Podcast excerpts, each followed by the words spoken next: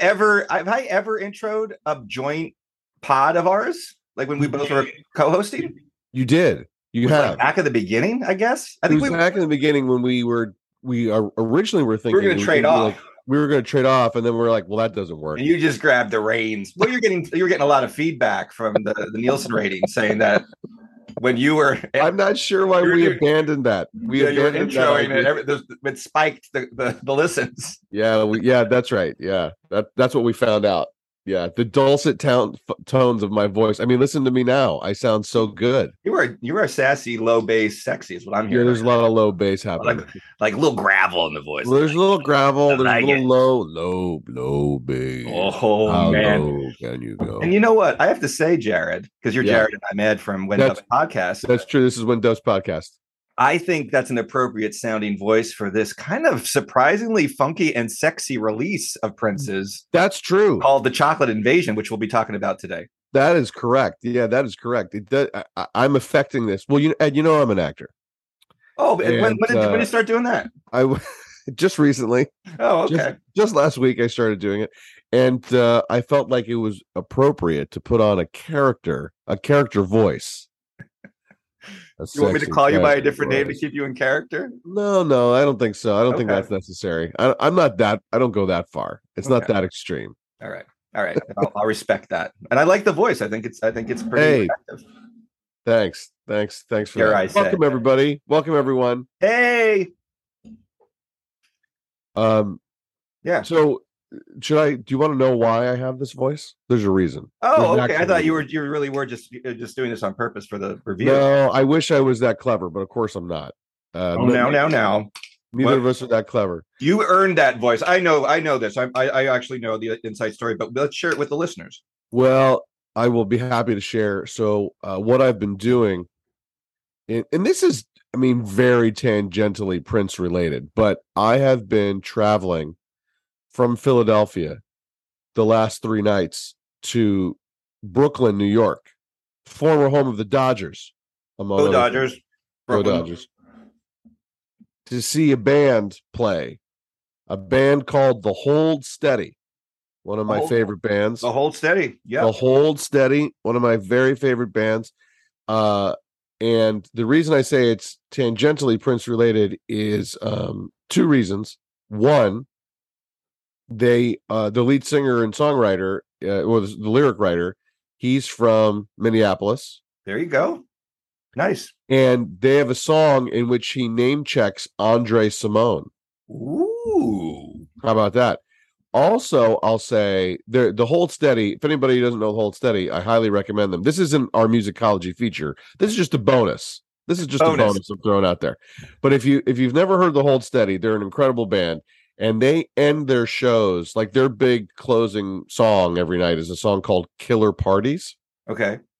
and uh they end that song you know sometimes there's a little bit of a jam at the end of it and very often the two guitar players in the hold steady tad kubler and Steve Selvidge they will sometimes end that song by playing the purple rain riff the, oh, the, nice. the purple rain solo riff that da, da, Yeah. da, yeah, yeah, yeah, yeah. I know what you mean. Yeah, yeah, yeah. yeah. So anyway, I've been traveling back and forth to New York, uh, very late nights to to uh, rock and roll, and I have one more night ahead of me, and Did then they- I'll be done. Did they give you a punch card?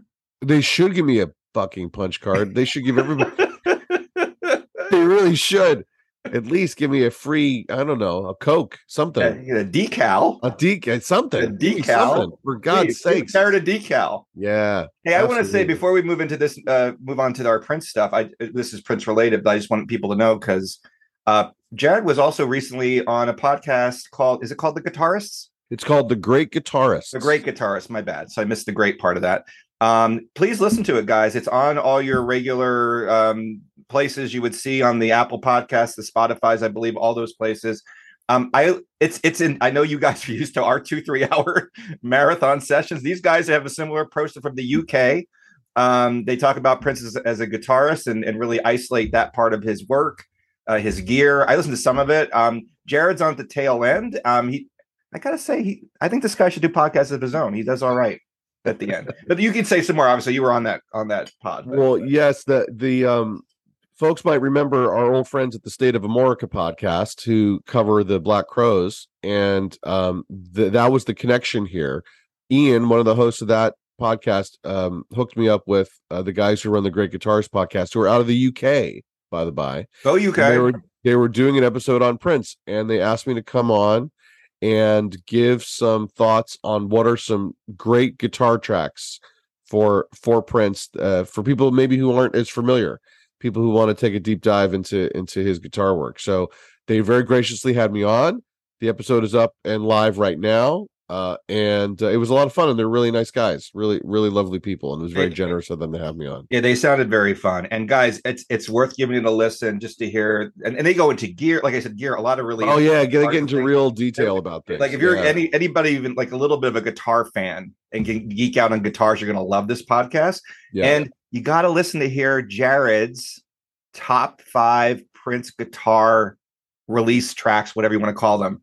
Um, give it a listen because I'm sure it's like we when, when we get through his catalog, we're certainly going to be looping back to do things like his top five guitar solos. His top, you know, we're going to definitely do that. So maybe a little sneak peek into that type of idea that we'll be doing after we finish the uh, the catalog for for our, our dear friend Prince. Absolutely, yeah, absolutely. And you know, as Ed, as you know, like what my five were that for that episode of that show, probably different today, probably different tomorrow, probably Yeah.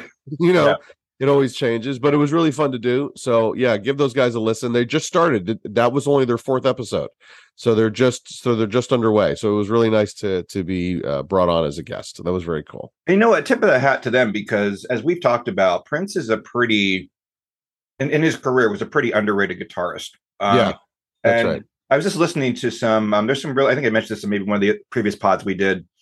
Um, I've been in the kind of getting into a rabbit hole. Sunset Sound out in LA has been doing a bunch of different videos, releasing them, and he had Susan Rogers on and David Z and a lot of engineers. Prince basically lived in Sunset Sound for a period of time, like just recorded there all the time. Right. And Susan Rogers was talking about she was in the uh, the engineering room with the mix board and all that, and Prince was in there reading a magazine. Like someone had done a feature on him in Time. It was more of a mainstream piece, and he read it and he was showing it to Susan Rogers. I think Wendy Lisa might have been there too. And he read through it with them. He was giving them some quotes, and at the end, he just looked up and he said, "No one ever talks about me playing guitar." Really? Yep. He said, "Oh, that's interesting." Yep. Oh wow. Yep. Dude, we all need affirmation sometimes. Yeah. Everybody Even someone as amazing as him, like, why aren't they talking about my guitar playing? yeah. So Well, then this podcast is the one for you. absolutely, absolutely. Um, I also, Ed, before we get started, I had two little mini pieces of Prince in the news. I want. Prince in the AC news. News. Uh, one was this: Rolling Stone just released. Uh, I think it was was it this week? It was this week. They released an interesting list. You know, they're ever you know we love lists. Yeah, it's all about lists. roll. It's all about lists. So they re- released a list of, Of their the top 50 lists of the top fifty lists. Yeah, yeah, exactly. of all time. yeah, exactly. Yeah. Um, grocery list was number one, which was I, shocking. I, you know what? I, I thought it'd be in the top three at least. It was yeah, I was really surprised.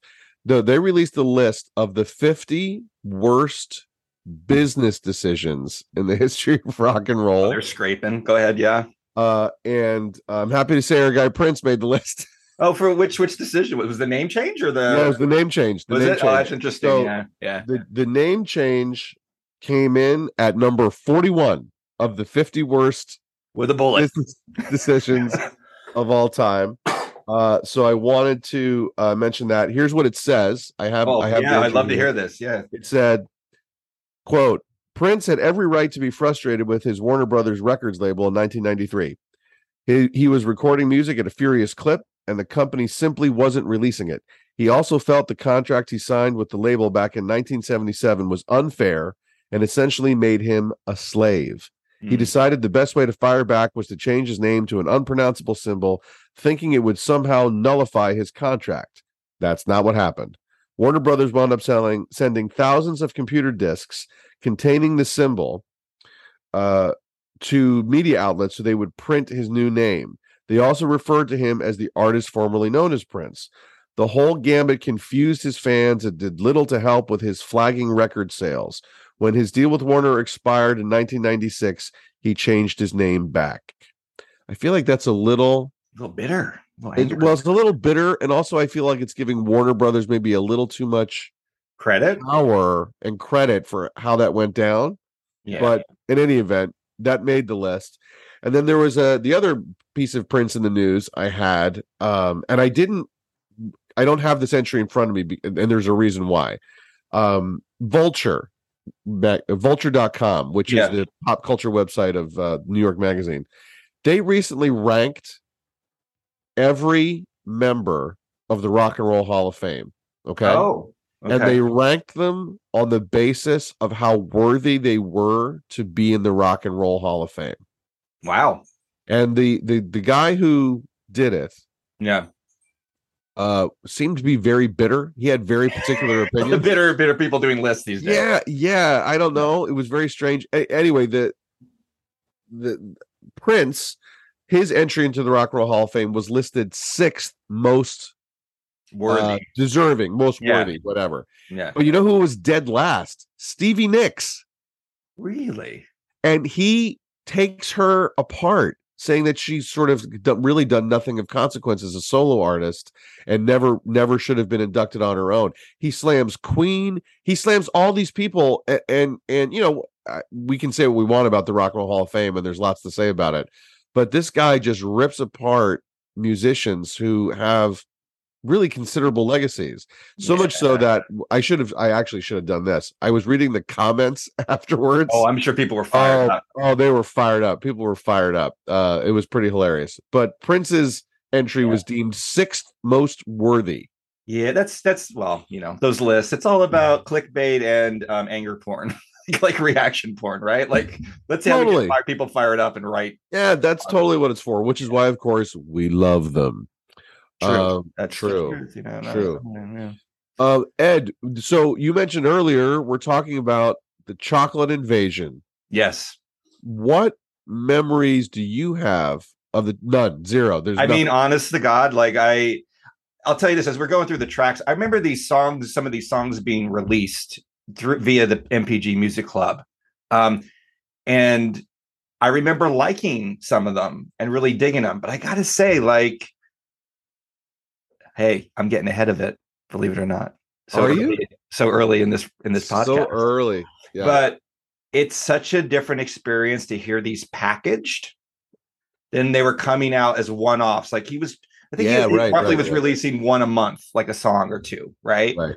and to hear this in a package is a whole different experience to me Right. but um i don't i don't recall this like that he you know musicology came out then this came out then slaughterhouse came out like i don't remember even remember like having any sense of these two those two other albums slaughterhouse and um and Cho- chocolate invasion i really don't Right. Yeah. i'm assuming you had no None. influence to it. No, no, Yeah, no, I mean, none. None. yeah. I, I have no memory of it. I had no knowledge of it beforehand. I was excited to listen to it. So yeah, I like I have nothing to bring to the table to that part of the conversation. I didn't even know this was out at the time. Yeah, yeah. So, um, so it's interesting that, and uh, maybe you'll get into the facts and figures. You can talk about like some of where the material was coming from. Yes, I have Okay, some I'll, of then that, I'll hold yes. on that. I'll bite my Yeah. tongue on that stuff. Let Yeah. you let you let, you do, do your Well, should we do it? Should we should we do facts and figures?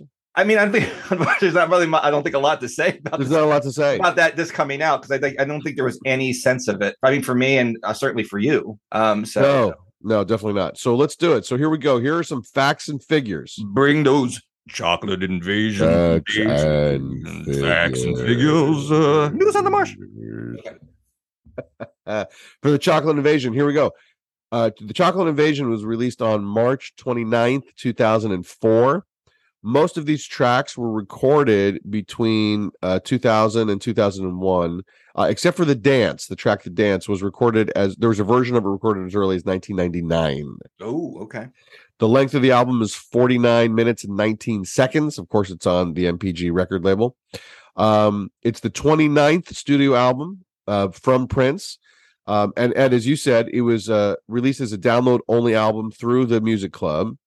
All of the tracks, except the dance, were previously available on the same website in 2001, although some may have had rearrangements in, in music or lyrics. Uh, there was a single released. Ed, do you know what the single was? I think I know what it is. Hit, hit us with that. You make my sunshine. Indeed, so, and that's a duet with Angie Stone. Angie Stone. Is who Angie? I- is she from Philly? No. Is she? oh, is Angie from Philly? Oh, I don't know. looking it up. Keep talking. Talk that up. I'm keep team. talking. Cover, Uh, so yeah, that was the only single. It was released in 2001. Uh, there were three more tracks that had been uh, released, limited, limited release as CD singles during uh, the Hit and Run tour. Super Cute, Underneath the Cream, and Gamillah were all released as CD singles. The album's title comes from a line in the song Judas Smile. Uh, the dance, of course, was later re-recorded, and we'll, we'll come back to it when it does. It was and it was included on the 2006 album 3121, which we know is coming up right right quick. Yep. Um, here's the other interesting thing: all of these tracks, except for Judas Smile and the dance, and Ed, this is what I think you were referring to, were at one point intended for a project that was going to be called High. Absolutely. An And not important hi, I'm waving to you with a hand. no, high like high in the sky, high High. in the air, high way up high. Yep. Uh, which is which is pretty interesting. Um, the disc artwork on the download page showed a slightly different configuration of the album Mhm. originally.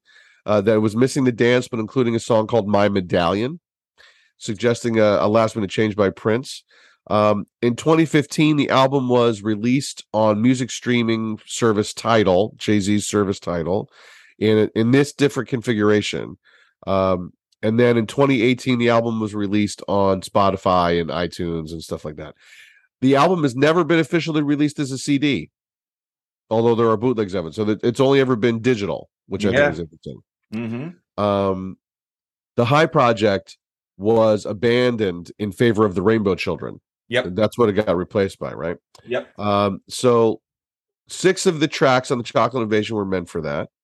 Um, and uh, let's see, Prince had been working on working on these tracks at Paisley Park during the summer of 2000. Two other tracks called one called Golden Parachute and the other called Daisy Chain, which were included on the companion album to this Slaughterhouse, which we're going to talk about. They were also supposed to be part of the High Project. So it was the intent that these NPG Music Club releases were eventually, and Ed, you probably know this, they're going to be essentially they were going to be sold as a seven disc set, Yeah, that's that's crazy. But yeah, which I is saw that. nuts. That's nuts. And then this was going to be the first one, but the project was abandoned. He let it go after the Slaughterhouse came out, uh, and that apparently that was due to logistical problems. Something about you know the marketing and the you know that's that's what the story is. Yeah, that's what like production issues supposedly, but I think Right. also thought I better I'm going to start releasing stuff on Sony and other places. So why do a right yeah exactly um so um let's get into some reviews Yeah, I'd love to. I'd love to hear some. there are a few so first of all let me say this esquire rolling stone stereo gum and the star tribune no review all of. Silence. Silence. Silence. Suspicious silence. silence. what does silence look like it looks like this this is what it looks like it looks like this now uh let's see uh there was a site there was a site that was new to me you know i'm always finding new interesting review sources Yeah. um, there's a site that's called Get Into This, which has ranked every project Prince has been involved with. And this was, I had never seen this one before. They don't give reviews, they just give rankings. Okay. And so in their rankings, they're including every single thing that he did, uh, no matter if it was under released under his name or not.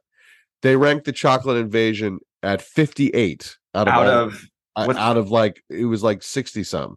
oh, so it's pretty low, lowly ranked. Yeah, low. it's pretty low ranked. Yeah. Um, I did find uh the Guardian did give us a ranking and a review. They ranked it 33rd Okay. and they gave it a th- they gave it three stars. And they said this quote, unintentionally tittersome title aside, an inconsistent patchwork of tracks previously given away on the MG NPG Music Club website worth seeking out the single super cute. That's all that they said. Interesting. Interesting. Our friends at Wilson and Alroy, who we've Wilson and Alroy. Hey, I feel like that's a Meet the George of a- Jessen. Yeah, exactly. Wilson and Alroy. Wilson and Alroy. Yeah. Uh, this is what they had to say about the chocolate invasion. Quote Prince's ongoing experimentation with distribution models next led him to form a new fan club in which membership would not only get you preferred ticket access, but also monthly downloads that would include new material in addition to live cuts and goofing around. I can testify that the ticket access was more than worth the annual cost, but the new material was generally considered lacking. In 2004, after the club had been shuttered, Prince collected nearly all the tracks released on these audio shows on two downloadable albums. These tracks are mostly the sort of techno funk he can turn out in his sleep, with a Mm, couple of mellow seduction numbers. mm. Most Prince albums have some throwaway tracks, but this is one of the very few with no keepers. Wow. Ouchie. Ouch, Yeah. ouch. Yeah. Um, our friends at Goldie's Parade What, over what's in the UK. Goldie's saying at their parade? Absolutely. What are they saying at their parade? They have three stars for the Chocolate Invasion, Okay. and they said this: uh, Volume one of what was supposed to be a seven disc set, the Chocolate Invasion was only supposed to be released with uh, was only released with Volume two, the Slaughterhouse, comprising ten tracks. These are the cream of the crop of the MP3s available separately over the life of the NPG Music Club before Prince lost interest in that by 2004. The Chocolate Invasion is therefore excluded by many from Prince's studio album discography, but it is in all essence a compilation of previously released or previously unreleased and studio finished music. And if Crystal Ball is always readily included, then so should this. There you have it. So is there anything good on it? Six songs are for Prince's aborted High album, which was skipped in favor of the more worthwhile The Rainbow Children. The Dance is the only track to receive a full commercial release, a fact that underlies this track as the best in the collection here. Others worthy of seeking out are When I Lay My Hands on You, Underneath the Cream, and Vavoom. But because The Chocolate Invasion is a compilation rather than a collection of songs conceived for one album, it makes quite an eclectic listening experience. Interesting. I thought so. And then we have one more. This is from I've referenced these guys once or twice in the past, I think. They're called Rock NYC. Okay. Does that ring a bell? I've I've I've I've found there some It's- reviews from them in the It's past. not, but you know my memory. Go ahead. Yeah, my name's Jared. Uh, oh, that's what, what are we doing here today? Exactly, exactly. So this is from Rock NYC. They said, quote, going through the new Power Generation Club releases has felt like hard work at times. It is like Prince was trying to convince you all your love for him was misplaced and that first impression, the one where he was a gnomic asshole like Lou Reed, only half the size and a touch more ego, that was the real Prince. I mean that that line alone makes it that line alone makes it worth it. The Chocolate Invasion reminds me of one of Elvis Presley's better low budget albums. There's nothing to really hold it together and no reason for it to work so well, yet it does click and it sounds as though it is all coming from the same place. Maybe it is a compilation of tracks from mixtapes with no physical release. Maybe that's what it was, or just odd tracks he thought up through the NPG uh, website, like Kanye's old TGIF songs from a couple of years back. They are just songs that have been hanging around and deserve to be brought to our attention again. I prefer it to 3121 or the over-eager art official age stuff. He isn't trying as hard here, and so the rewards are cooler. He doesn't sweat it, and his coolness works for him. A real find, grade A minus. I think I bumped into that review when I was doing some of my own little work on the on the album. Talked to the Yeah. research team about it. So some interesting things said there, and some Uh, things I agree with actually. So Yeah, I think there's some interesting yeah. things there uh, as well. I, I I totally agree. Um, Yeah. but the line about Lou Reed is worth the price of admission I, alone. well, I knew you. I I was almost going to share that with you because of the, that reference to Lou Reed. I thought you'd love that. So, so great, I love it. Yeah. Uh, so those are our limited facts and figures on the Chocolate Invasion. love it. I think you know what. Let's stop messing around, as Prince would say, and God stop messing about, and let's just get into it. Let's just Let's do it. get into it. Let's do it. Track number one on the Chocolate Invasion. This is titled "When I Lay My Hands on You." Message you're about to hear is not meant for transmission. Should only be accessed in the privacy of your mind. Words are intense, so my dear, if you dare to listen, take off your clothes. Meet me between the lines. For the touch that makes you go insane? From breast to lips to cheek to mane. Pull your. Ed, what's your feeling on massage? Oh, I usually I usually ask for a very like a harder massage. Is that what you meant by that question? what kind of Well- feeling do I like in the massage? Well, I, I was just sort of asking in general. Uh, I think you- it's I'm a big fan. massage? Oh my god, yeah. If that's on the ballot, I'm voting for it. Listen, I'm all about I'm campaigning, I'm canvassing. Like I was in a groove in my 30s when I that was like a monthly expense. Like I would go, I never felt I don't know why I haven't well, there's a pandemic that made it a little hard to do massage, but like Right. I got to get that back on my schedule. It reminded me. That would that made a big difference into my general stress level and just body feeling okay. How about you? Do you do you do that often or have you do do that at Uh, all? you know what? Uh, not lately either, obviously, but there was a stretch. I there was a stretch for a while, not unlike what you were saying. Like I, I had a friend who moved away from Philly, who was a licensed massage therapist, and uh, she would give uh, really great massages. That were, I have terrible like shoulder stuff. Like there's always like stuff in my shoulder, Yeah. and she would really uh, work on them for me. And I, I did that. There was a few months where I did it once a week.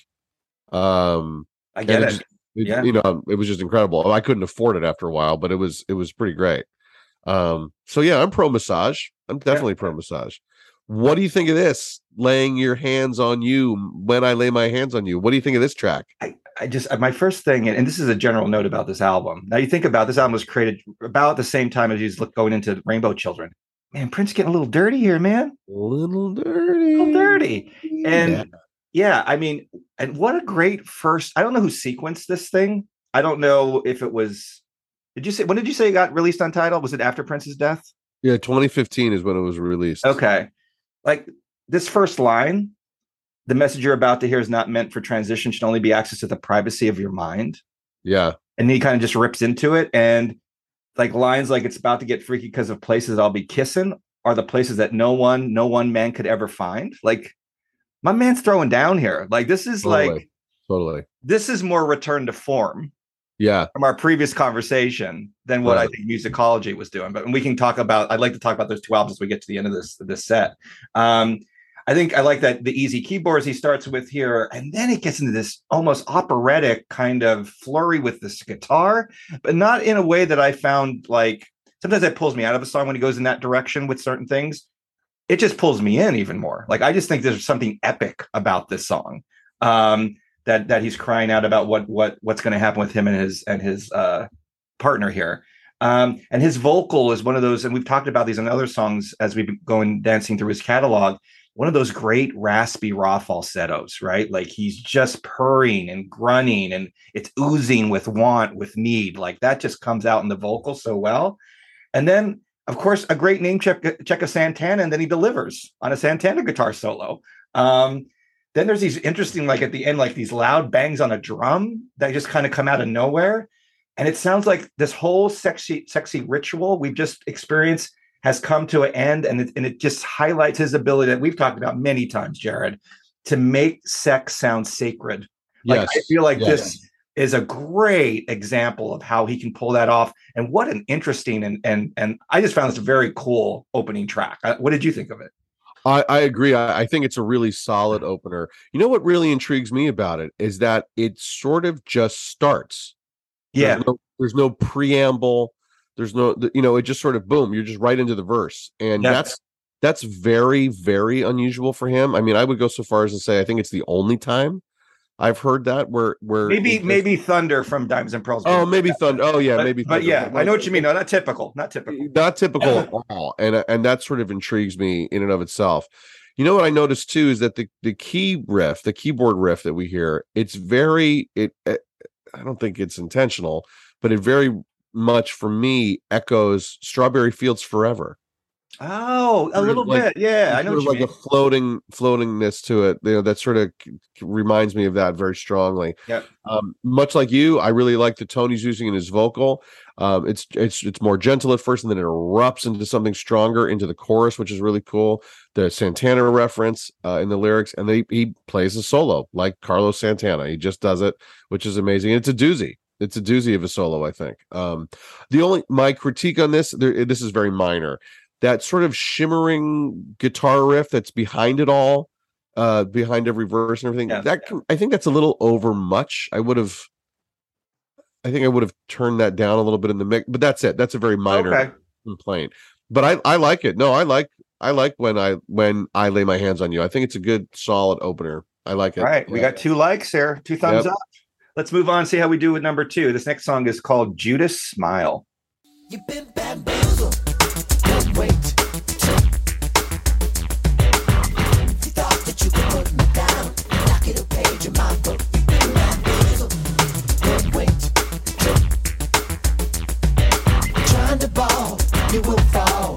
Get a second look. Before me, there was nothing. Eye, you cannot see. Just a phone in the darkness. The. Now, Jared, I know you have a fascination with the historical Judas. So, do you think he Yeah, was he right. was he a necessary agent, or was he just the- Wow. Wow. Was Look the at what you're evil- throwing at me. You're throwing at me. I'm asking you if you like massage, and you're asking me I'm talking about deep thought questions. Yeah. What I'm not Okay, messing wait, around Repeat the question. Repeat the question. Oh, what did I just say? Remember my memory. What did I just say? What was the list of? No, no. I said was was Judas was he was he a necessary agent that had to, you know, execute on this plan, this grand plan, or was he just this awful person? He's been betrayed as this betrayer. Well, Ed, You have five uh, seconds to answer.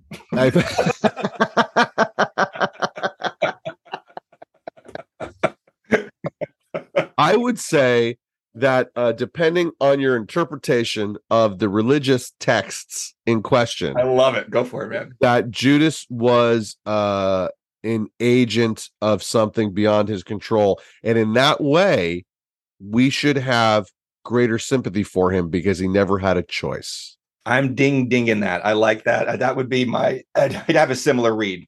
I mean that, Yeah. and that was later, obviously. Like when we you you went to well, you went to Catholic a bunch of things. I went to Catholic. I went to Catholic school my entire fucking life. Bless your heart, my friend. You know, Um, yeah, mm, I'm still shaking off the grade school experience, but like, uh, but no, I mean, I, I think that's a, I think that's, I like that read of it.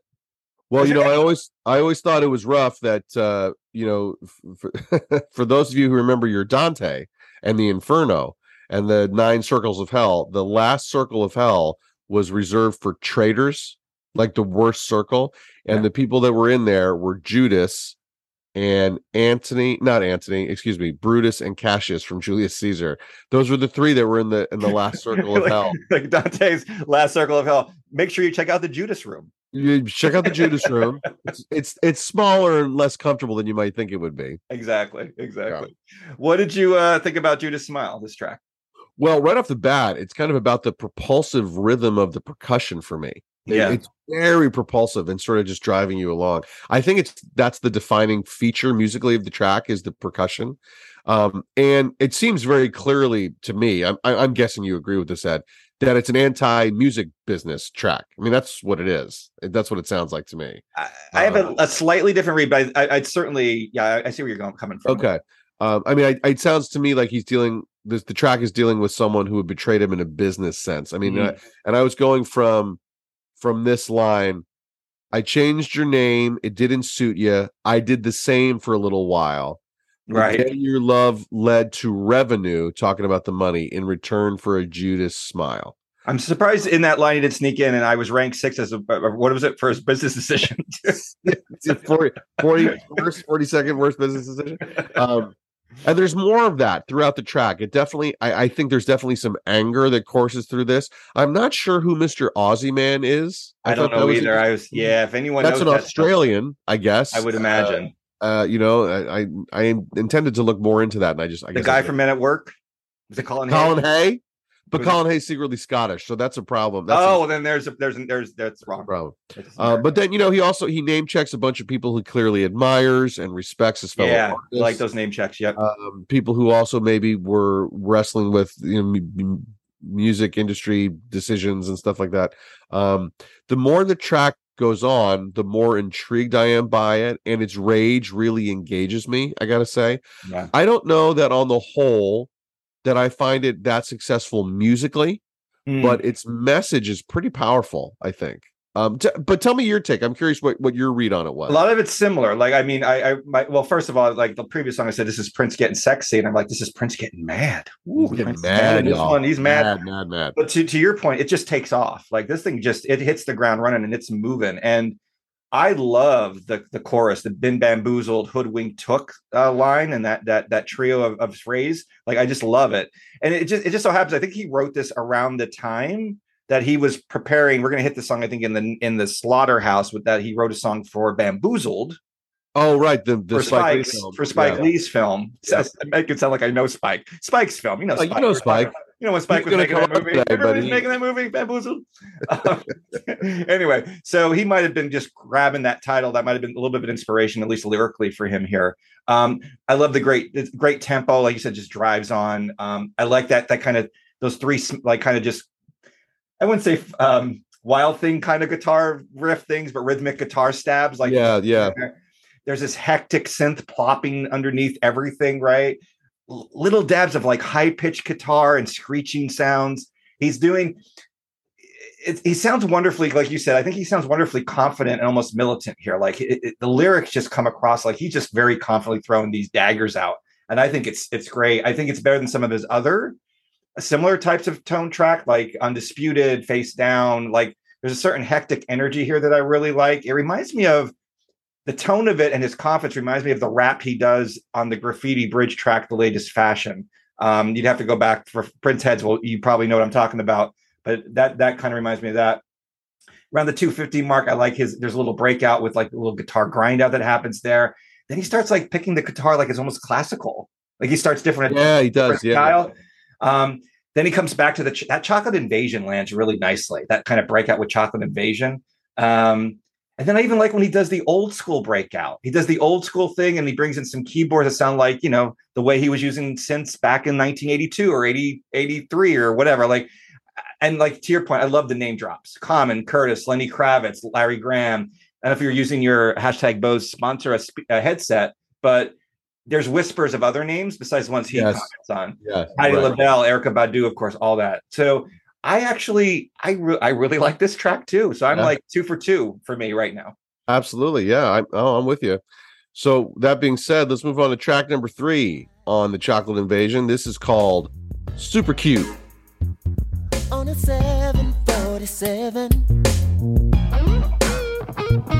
about 20 to 11 she comes to see him him asking me she comes to see uh. and it's never complicated other women cannot fade it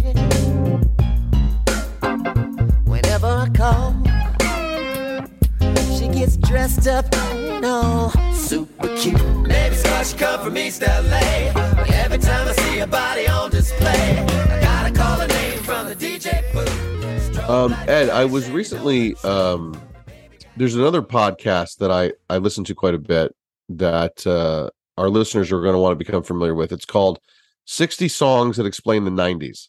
Oh, tell me more about it. Yeah, yeah, it's really, really great. This uh, guy named Rob Harvilla, he's a music jour- journalist uh, who I think, spoiler alert, is going to be a guest on the show at some point. Ooh, intrigue. Um, he does this really great uh, thing where he kind of he takes these songs that are from the decade of the 90s and he breaks them apart not only in terms of their own history but in terms of his own personal history and how they relate to him yeah.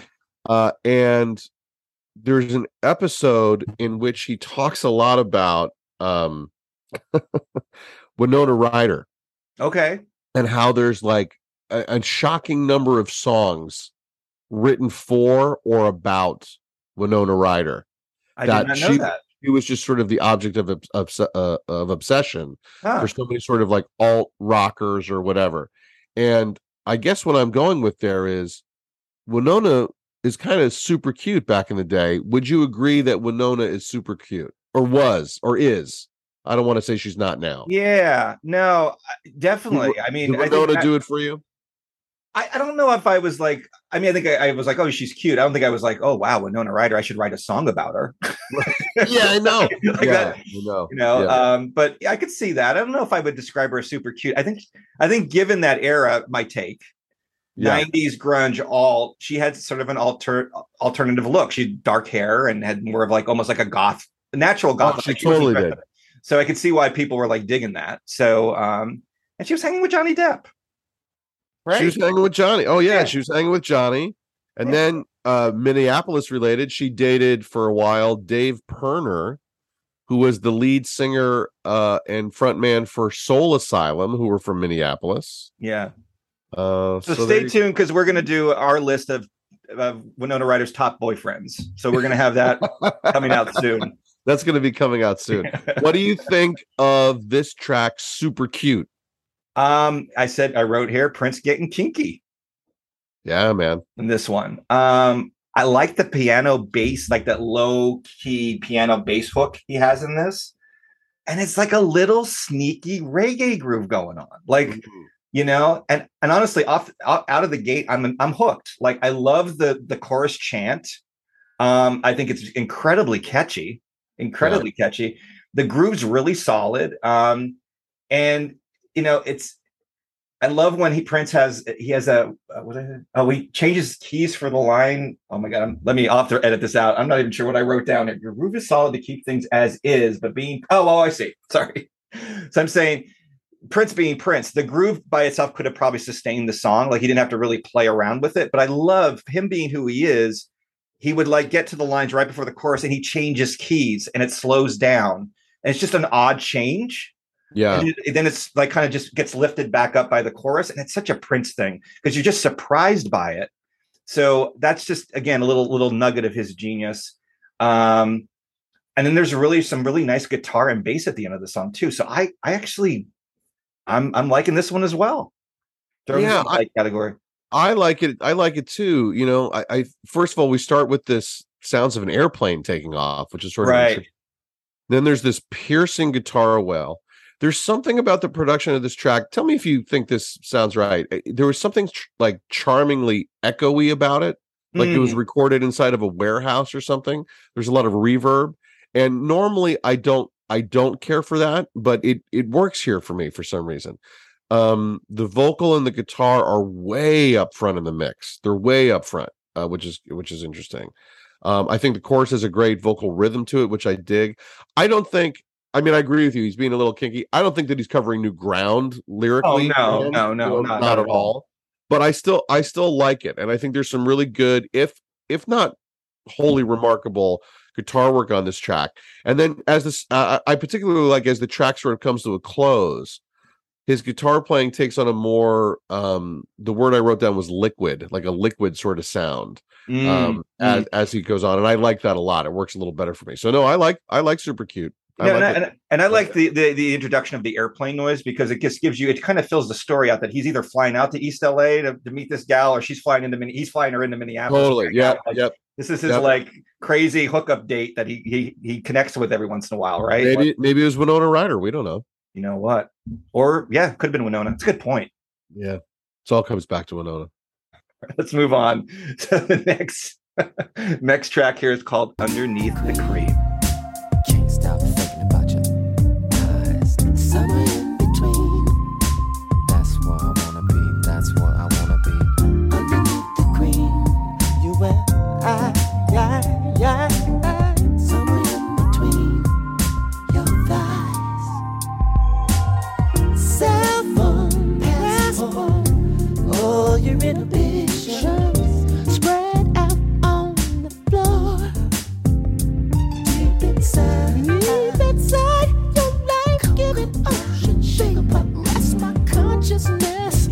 Just a little more is what I wanna do, babe. Now, Jared, I, I think it's well known that you're a big ice cream fan.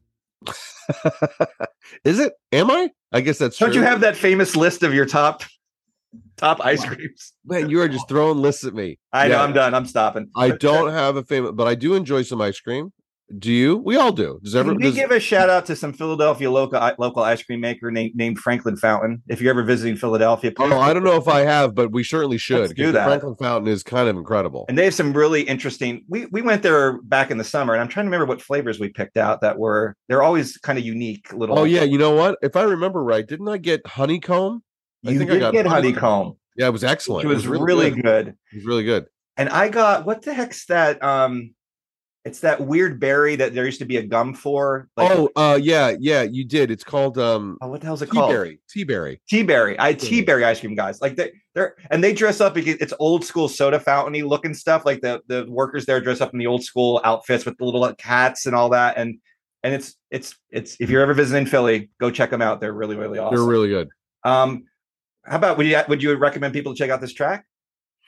I, I don't. Maybe, maybe I would. I- I'm there- surprised. I know. There's so uh, here's what I have to say. There's a there's a wonderful muted quality to the bass line on this track that I want to say right off the bat. I like a lot. I really like that a lot. I like his self harmonizing with his falsetto and his like his middle range, which is really cool. My thing is this: the the I like the music on this track a lot. It's got sort of a a neo soul coffee house kind of vibe with a little touch of his 80s style. The keyboards, the keyboards as strings, the little Yeah, accents yeah, throughout. That's very much 80s. string. Modulation going on. Yeah, different stuff. Yeah. The the the rap, the sort of rap is kind of negligible for me. But here here's where here's where I here's where I come down on the other side. Lyrically, I find it a little tiresome. Mm. Um, this is not the most clever song about sex or or vaginas, frankly. You know, I mean, he's just sort of sort of putting it out there. There's a list we need to create at some point. you know, I mean, like yeah, it's top five songs about vaginas. Yeah, I mean- absolutely. You know, saying things like deep inside your life-giving ocean. I don't know. I mean, I feel I like see. Yeah. I feel like I would rather at this point him be more explicit after 20 plus years of him singing about sex than sort of doing this weird dancing around thing that he's doing about the subject matter. Um so but but the thing of it is, I think ultimately as I listened to this a couple of times, I found myself not paying so much attention to what he's saying but just floating along with his vocal and the music, which, as I said, I like a Yeah. lot. So Yeah. this one is a bit of a dichotomy for me. I would not recommend it for the lyrics at all, but I really like the music.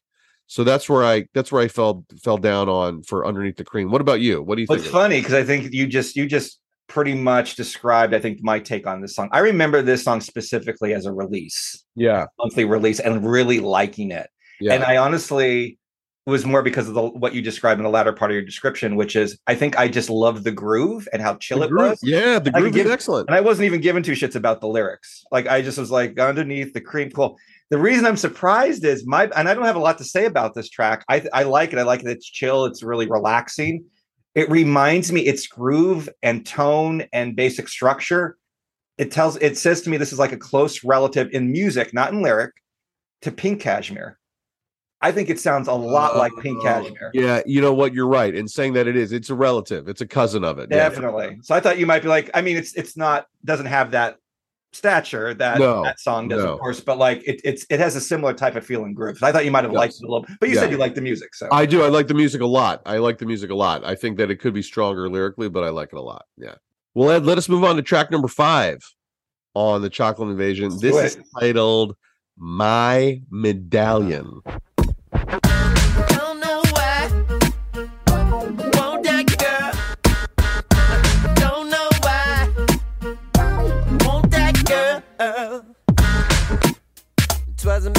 The middle of the summer.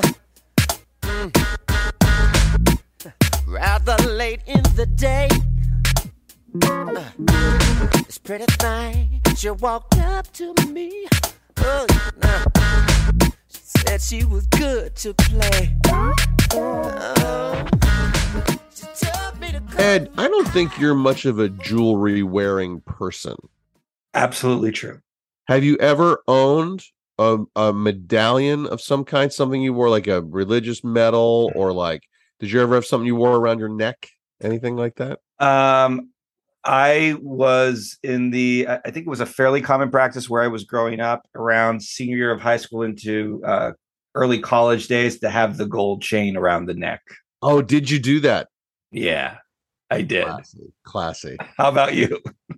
Uh, not really. I remember I was given a, gift um sometime when I was in high school that was uh um I think it was a Saint Michael the Archangel medallion Okay. I- yeah. that I had that I I I would wear once in a blue moon, but I I'm not I'm not really a jewelry person either. That's why we get along. I've never understood guys athletes who wear these huge chains while they play like while they're pitching and stuff. Like I don't understand. that. Yeah, it's amazing to me too. I mean, there's, there's some sizable jewelry on people. I it would be so distracting to me to feel it swinging around. I don't know. I don't get it. I'm with you. What do you think of this medallion, my medallion on the chocolate invasion? Uh, mixed feelings about this one honestly Okay. uh, it, it- i like there's a nice stuttering drum uh, like this sort of lightning guitar that's happening in it Yeah. um how I, I love the opening though i love this explanation of hey hey guys you know, Right. about a girl who's, who's bad and Yeah. he's like i don't mean i'm not I don't mean fine. I mean fine. bad. I'm bad like bad and like he's giving all these you know uh, negative I mean she robs her mom's kind of bad. yeah that kind of great. bad right then he goes through all, the list of things and at the end he goes oh oh she's she's fine too I think that's really funny. I, lo- That I love that opening, right? Um, I gotta say the chorus is catchy. It's, I mean, this is like this is spill the wine, isn't it? This is spill the wine. Yeah. yeah, you yeah. know, spill the wine. yeah, very much. Don't know why. Like it's, Yeah. it's pretty much the same thing. Um, I like this one run a l- lyric here where he says, "Was all that was running through the middle of my mind. There are many elements." Wind, fire, and water, but none quite like the element of surprise. Uh, Will you go, Prince? I mean, I think the story's a little silly and fun. I mean, there's nothing to the story, right? It's all about him getting his medallion back, essentially, is what this is, right? So maybe you've read more into it than I did. But I mean, I, I like it's not like I dislike it. I think it's fine, a fine song. I in my opinion, it's one of the weaker tracks on the on the album, though. But um, but it's okay, you know. I, I gotta tell you, I'm a little charmed by it, actually. Um I Charmed think like a medallion. Wow, look at that. Wait, look what you did there. Unbelievable. There's he's the best color man in the business, folks. There's Thanks, a guys. reason. Thanks, everybody. Appreciate it. Um, no, I'm kind of charmed by it. I think there's it's like a like you said, first of all, the beginning is pretty funny. I I, I do think it's pretty funny that no, no, I mean she robs her moms. I think yeah, absolutely. Yeah. Um, but I do think this is sort of a funny little because it's a full narrative, right? Like we're sort of following this full story of of of him ch- chasing this this lady down, you know, Right. um, which is sort of amusing. I do think it's got it definitely has a groove. Like the rhythm is pretty Mhm. it's pretty great. I think I really like the um that keyboard riff that do do do do do you know that, yeah. that like that- that's pretty charming. Yeah. yeah, it's almost fluty keyboards. Yeah. And then there's a moment where the I mean the solo and this are competing keyboard riffs, which is fun. I mean, there's some guitar in this, but not much. It's really the keys and those drums. Yeah. Yeah. drum machine uh rhythm, which is pretty cool. I, I was sort of intrigued too. There's at least two moments I wrote down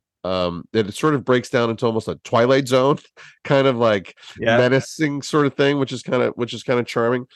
Um, I was wondering this. I might be overthinking this, so you know, bear with me. But he once again, our guy Prince, much like he loves horses, we also know that he loves taxi cabs. He's got a thing for cabs. Does love cabs. Yeah. He loves a cab. So there is another reference to cabs here. She dropped my piece in the middle of the street. The taxi cab about to run it down.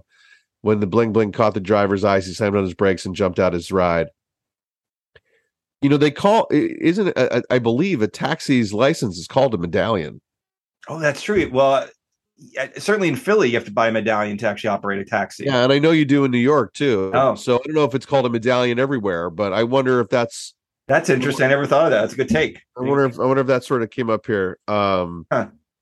but uh you know, but it's also like I wonder who Michael Yarbird is, this character Michael Yarbird and uh Yarbird bounced down the stairs of that house, crushing that bad girl like the Union Army crushed the Deep South. Yeah. Like, huh? Apparently, apparently, it took a long time for him to crush, Yeah, much longer Yeah. than was expected.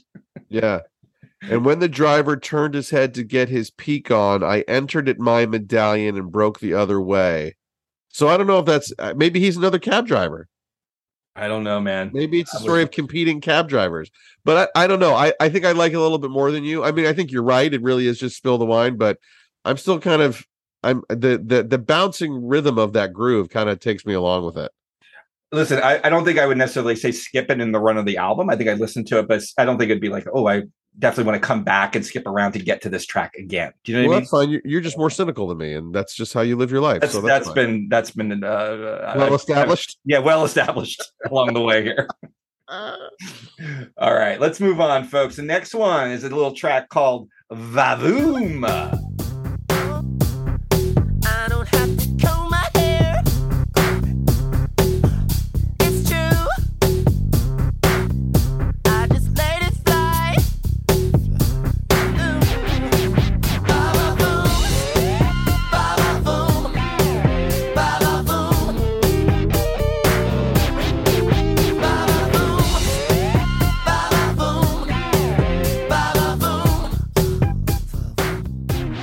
Jared, were you a cartoon fan back in the day? I sure was. I mean, we all were. Was there is there a particular like sound effect of someone moving, like running, whatever that you like? Is there like you like the conga run, like you know, like the Oh, the yeah, yeah, yeah, like which yeah, before they take off. yeah. Um, you know what I think I was always a fan of that um the sort of the the whistle bomb drop, like like whenever Wiley Coyote runs out into the canyon and then realizes there's and always available to him a small umbrella. always always- available. Always, a little we small umbrella there nearby in the Yeah, middle or, of the or a little sign that says help. I was so disappointed when out to Phoenix and went into the desert and couldn't find little umbrellas. Or I guess I would feel Roadrunners. safer. I feel safer. What'd you think of Vavoom? So um well, let's see. I like the guitar riff that he's playing under the verses a lot. I think the riff is really good. In fact, I would go far as to say that the the riff is the best thing on the track. Hmm. But it's mixed low. He mixed it low, unfortunately. But I think that the riff has like a a grunge meets the blues kind of feel, which Hmm. really appeals to my ear. yeah. But ultimately, other than that, I don't have a ton to say here because I think ultimately beyond that, I don't think this track is saying much of anything, to be honest. It seems like an excuse to say the word vavoom a lot and and and to give that banging riff something to do. And I I really wish that he had taken that riff, which is such a banger, and given it a better song. I, I just don't I I I found I found this to be other than the guitar riff negligible at best. Uh, so Wow. this is the first really solid miss for me uh, Oh, on wow. the chocolate Okay. invasion. You, I'm guessing you feel differently. I mean, I I do. I mean, I think it's candy. I think it's it's empty calories, but I think it's a fun, groovy song. Like it's it's. I just I wrote like it's really hard to mess with how catchy this mofo is. Like it's just it's a catchy, catchy song. There's not much to it though. I'm with you. It's empty calories. It's there's not there's a lot of just like sugar in this thing. Um, it reminds me in its structure, and I think you you said even better about how you described it in terms of this blues hybrid thing. it reminds me of the song Cream a little bit. Oh, okay. um, it has it has that type of groove, right? It has that type of groove underneath it. But I think this one's actually a little nastier um, in in how he does it. Um, I I like his vocal, like about you know, with you I can be an animal, like it's it's that type of Yeah. thing. Um, um, there's that nice grinding guitar, like you said, throughout. I, I like that he resisted with the song called Vavoom. I I remember when this came out uh, in the music club. I thought as I started hearing it and how it was kind of simply put together, like you said, not not very sophisticated, just kind of nice groove, catchy though. He was going to put like a ton of sound effects on, akin to like tick tick bang, like like I Right. like started throwing. right. I was I was kind of happy he didn't. I like that he relied on his guitar to do accenting and different sound effects throughout. I think that was kind of nice. He just relied on the guitar for that. Um, to the question I posed to you, I feel like there's a little Fred Flintstone drums that happen along the way, little conga thing going Sure, on. yeah, there. yeah, And definitely. I does. like his little guitar run he does around the 325 mark. He does like a little, like just like run on the guitar up the neck. Yeah. I think it's it's pretty solid. So I mean, I'm with you in terms of like this is not any type of like epic Prince track, but this I think would have got airplay. I think it would have been a catchy little little song. I think people would have listened to it. okay. I mean, you're wrong about that, but okay. God, my God, you and your attitude. I don't even know what to say. Let's move on to track number. Seven. Let's vavoom out of this one to the next. Let's get vavoomed out of here. All right. Uh, this is track number seven on the Chocolate Invasion. This is titled. Is it track seven or is it track six? No, no, Uh, it's track. It's still track seven. it's track seven's what it is. Okay, great, great. Let's move on to track number seven on the Chocolate Invasion. This is titled High.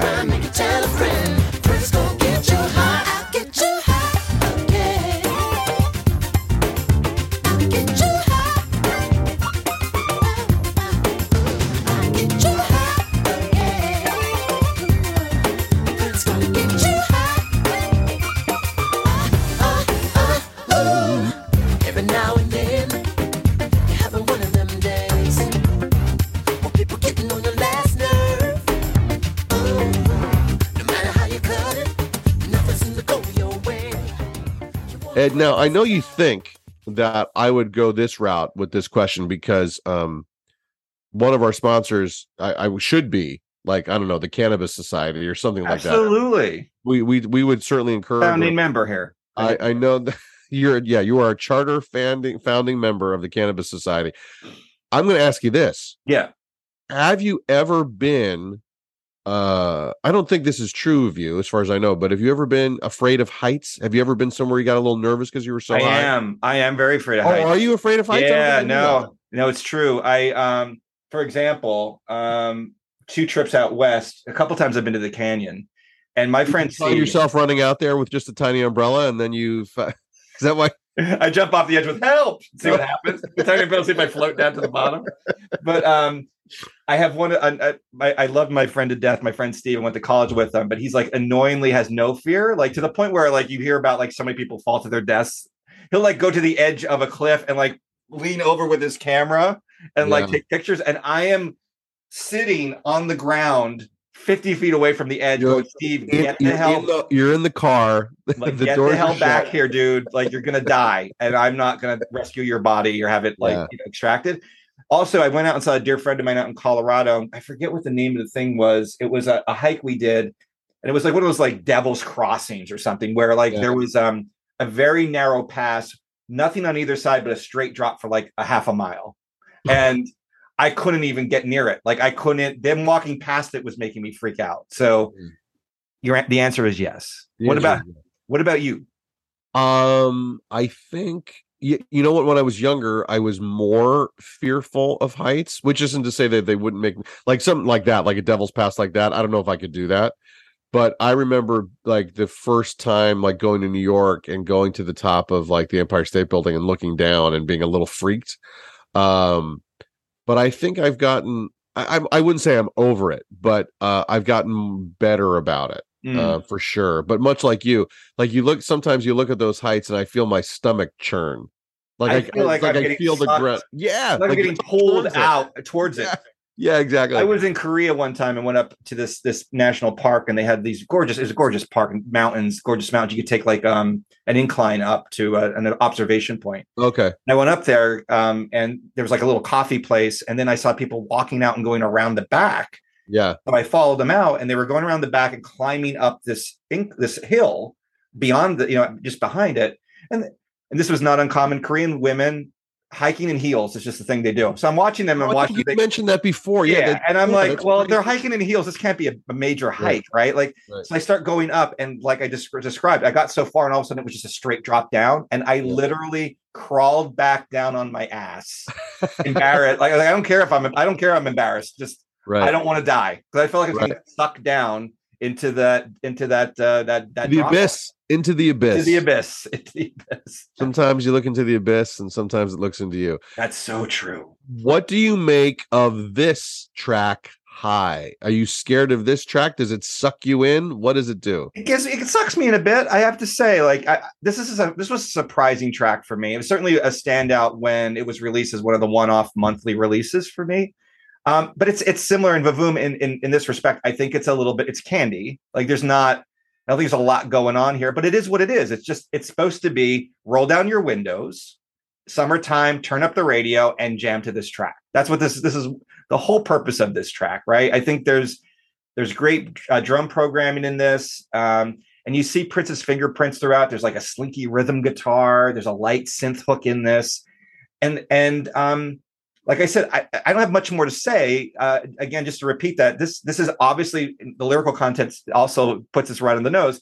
This is about having a Friday after work jam out, turn the music up, turn the volume up, and Prince is going to have you dance, right? And um, I, I I like it. I dig it. How about you?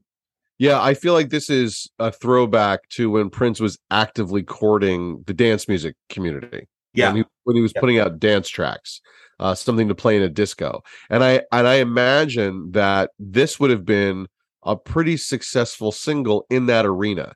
You know, yeah, I'm not even sure if there are really dance clubs anymore like that, or or if there are. I don't even know if there's a dance chart anymore. Maybe there is. Know That's that. neither here nor there.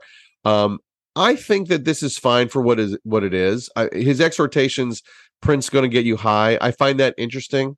Um, just just the need to um, assert his position in that in that area. yeah, Oddly, though, this is an occasion where it does feel a little forced to me okay, like the lady doth protest too much or something to that. Now, having said that, I want to agree with you. There is, I didn't use slinky, but I used the word slippery, a slippery rhythm guitar. It's really great. It's Yeah. really, really great. Um, and then there's that keyboard riff you mentioned with also with almost like a bossa nova style piano. Oh, at the end, yeah, yeah, bit. yeah, which yeah. is which is pretty cool. yeah. And that further cements for me that this was intended for the dance floor. I really Yeah. do think this was meant for the dance floor. So I like it fine. I'm not the biggest fan of dance music in general, but I think it's fine. I think it's fine. Yeah. Cool. All right. Nice, nice, solid fine. So let's move on to this next track. It is called Sex Me, Sex Me Not. Look at my hips. Do something. Make your backbone slip. Uh, uh, uh. And when I get through, you'll be confused. Should you take another pill after morning or play the fool? Sex me, baby. Sex me not. Come to the after Come make it hot, hot,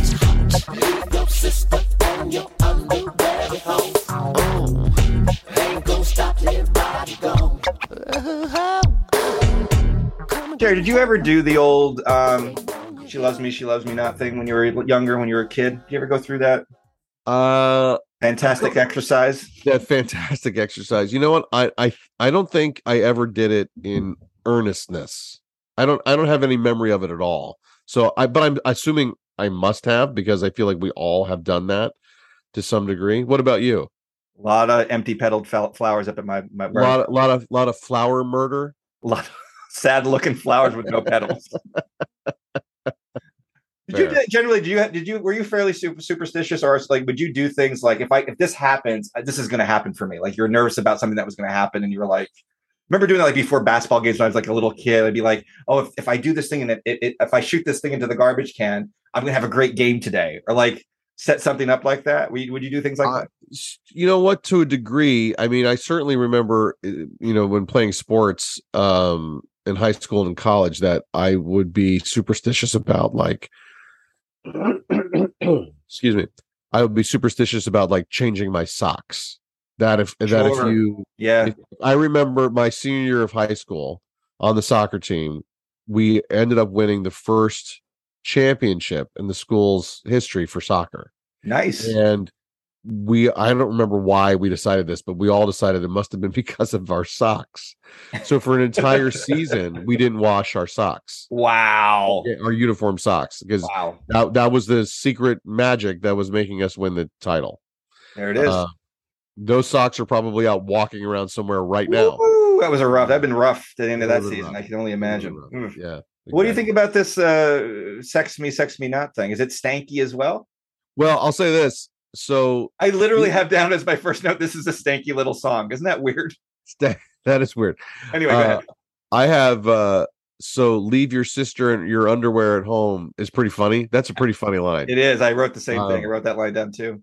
So this song lyrically works a lot better for me than say underneath the cream does Mm, mhm. because I think it's it's funnier, it's more plainly stating what it is, um which is pretty great. It's also a groove for sure. for sure. And I feel like it is flip sides to Underneath the Cream. It's like it's a flip Mm. side to that song. Um, and it almost feels uh musically, I'd be curious what your take is on this. It almost feels a little dirty mind-ish to me in terms of its Hmm. musicality, the the sort of the stripped down nature of it.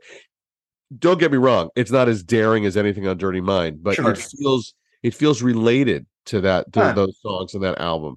So I, I like Sex Me, Sex Me Not. What did what did you make of it? similar. I don't have a ton to say. I think it's I think it's effective. Like and I like I said, I wrote stanky little thing here. It's like a stanky little nasty thing. I, I wrote down the very same lyric you, you you mentioned and referenced.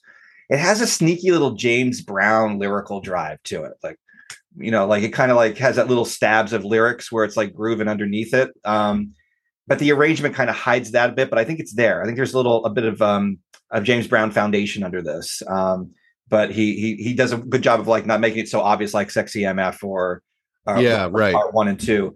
Um, and I like there's like some great synth licks in this. I think it it drives. Like I think this is a this is another fun, fun jammy track for for this album. Yeah, agreed. Agreed.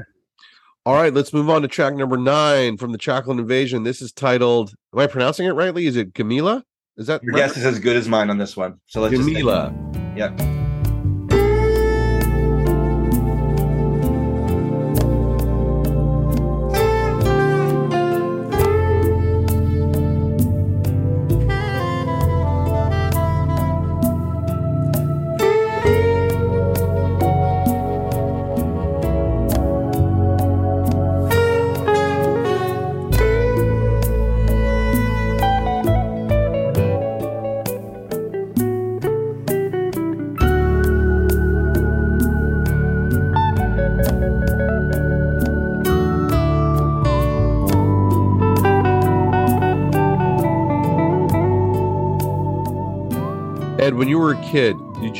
Watch ever the the Toho pictures, the giant, you know, monsters in rubber suits like Godzilla and all those guys? No, I didn't. No.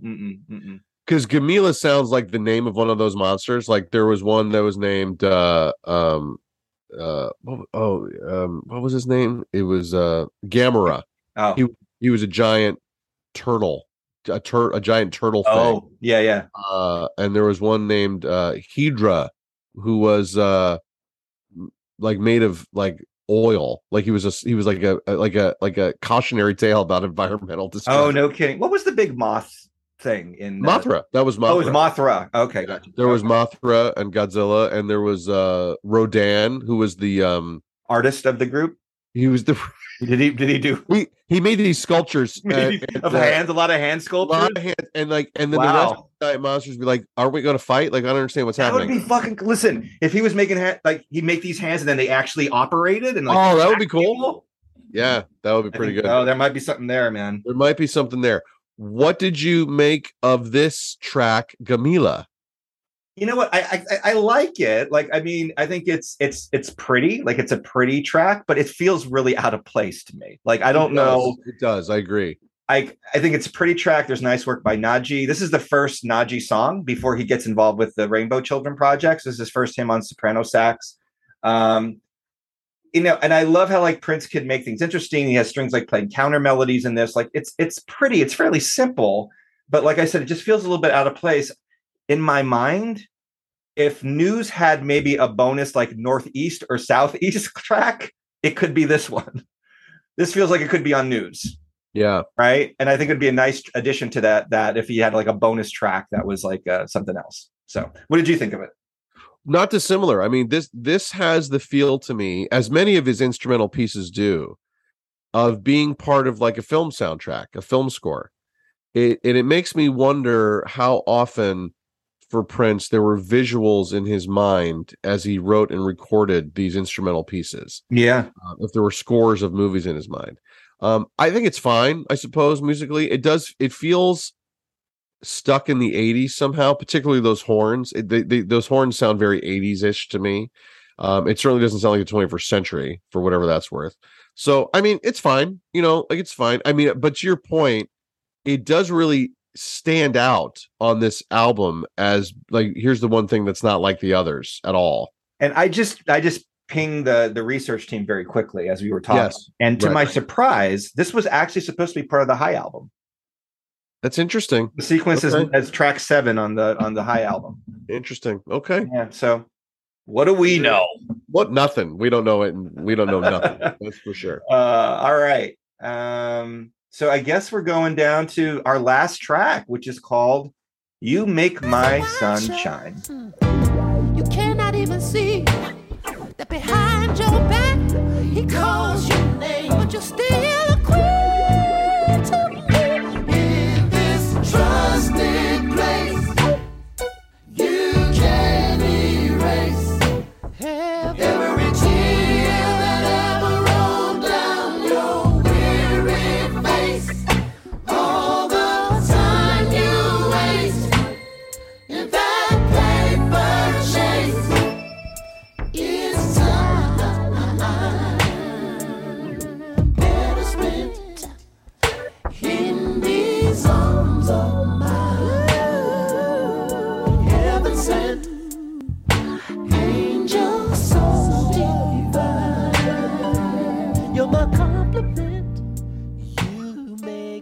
Jared, what's the what's your favorite song about sons?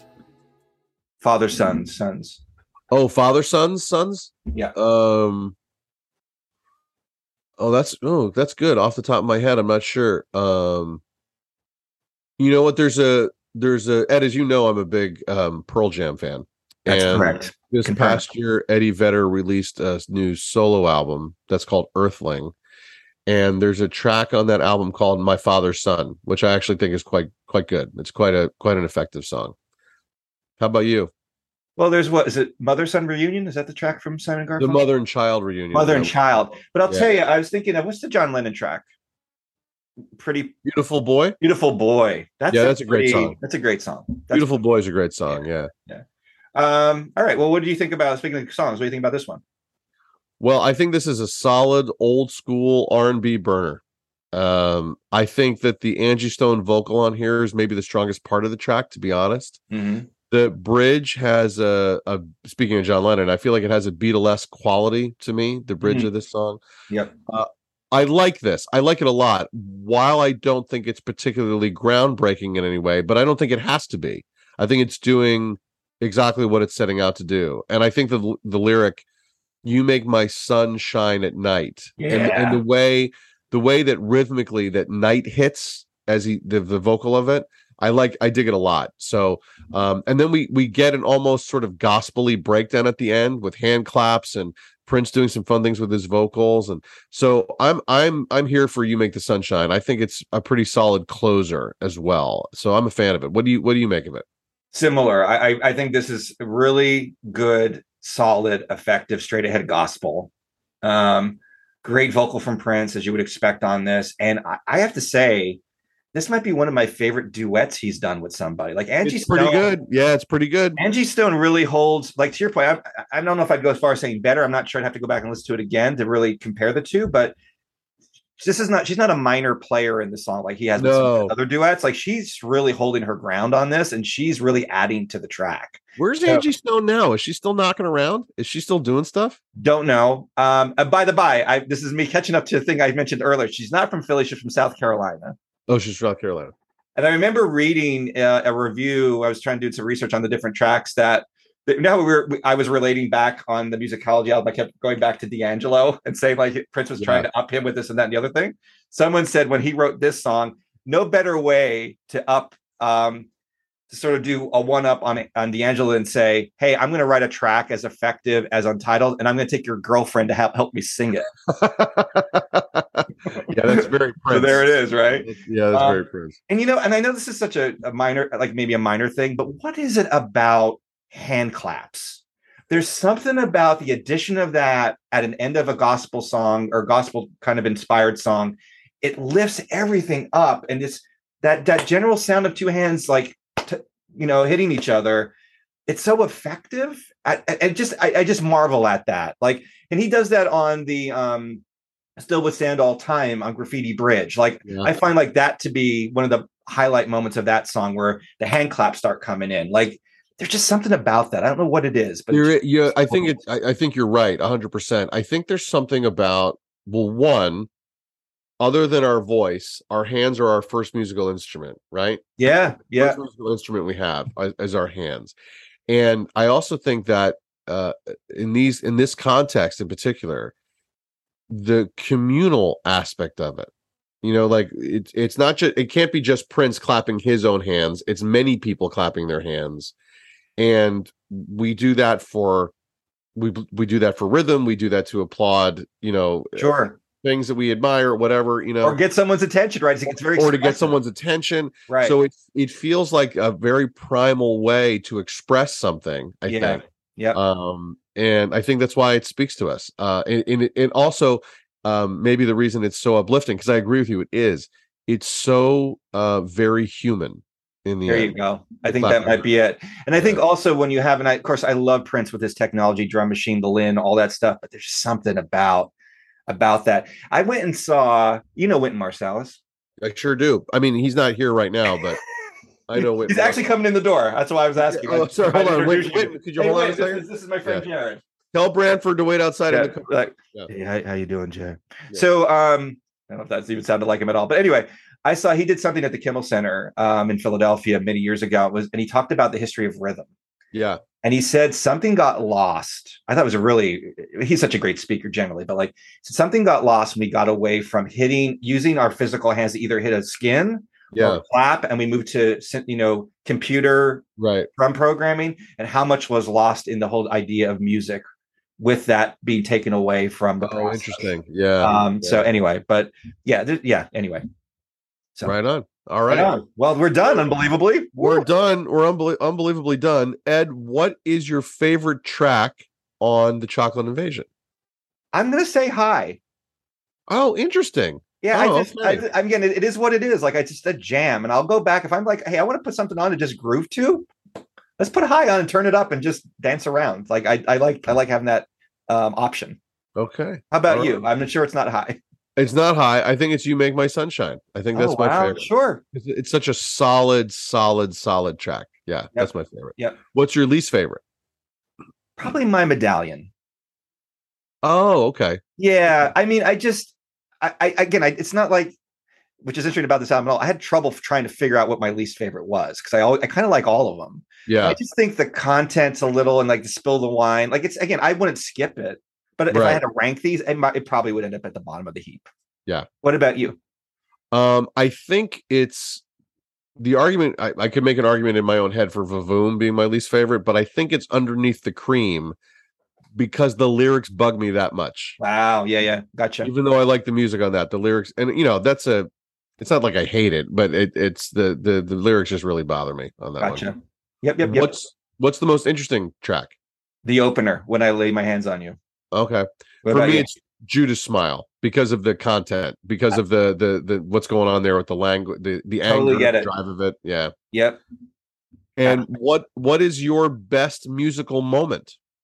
Yeah, I like um, on the high track. We'll take we'll take the track that I said was my fave. Around the 332 mark, Prince goes super high. with Yeah. it. He kind of goes, I'm gonna take you high, high, high.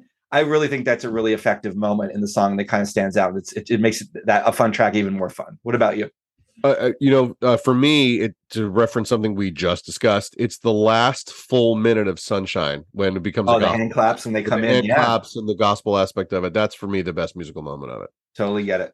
So, Totally what is your overall impression of the chocolate invasion?